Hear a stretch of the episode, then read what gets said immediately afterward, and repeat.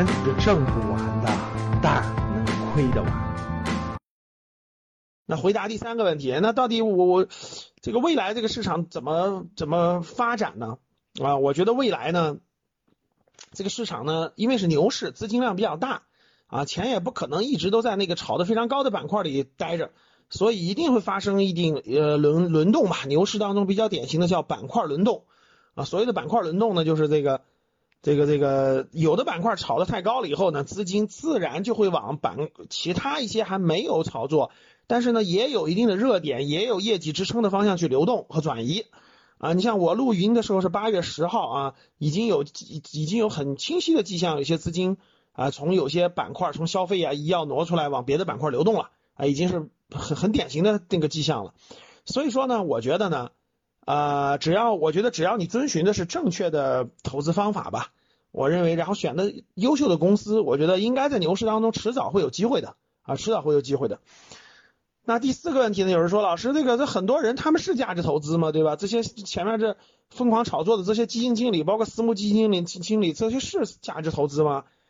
啊，其实应该说啊，呃，在特别是在你越到牛市当中，这个越疯狂，越疯狂的越是炒股，越是投机啊。其实很多这些基金经理，很多资金都不是价值投资，很多都是炒股。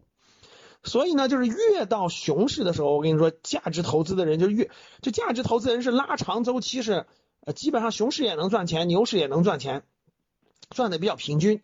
那个那个炒股的人呢，是熊市的时候基本上都赚不到钱，啊，牛市的时候呢，这个这个就就就就什么都有效了，什么什么指数啊，什么什么 K 线啊，乱七八糟的就就就什么量能啊，就都有效了。所以呢，就就你就感觉它能赚钱，一一一一扭转熊就赚不到钱了。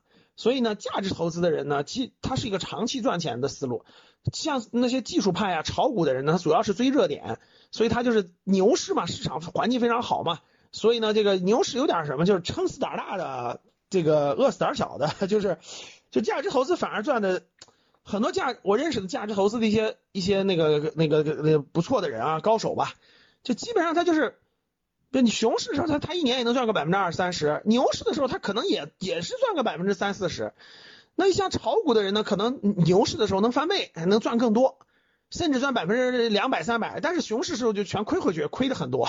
所以呢，就是就举个例子，比如说五六年的时间如果都是熊市呢基本上价值投资人就稳步赚钱就基本上稳步赚钱。偶偶尔一年浮亏其他年份就稳步赚钱。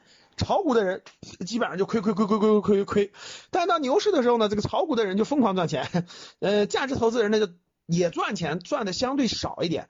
所以相对来看大家拉长了就会发现嗯假设七年时间啊这个这个这个一个牛一一牛一个牛熊的轮回吧。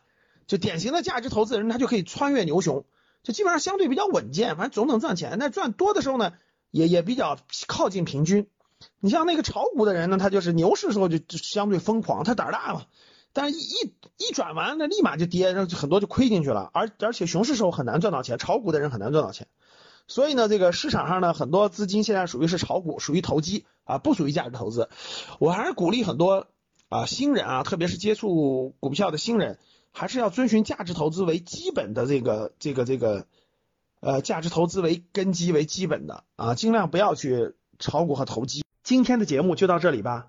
如果你想系统学习财商知识，提升自己的理财能力，领取免费学习的课件，请添加格局班主任五幺五八八六六二幺。我们下期见。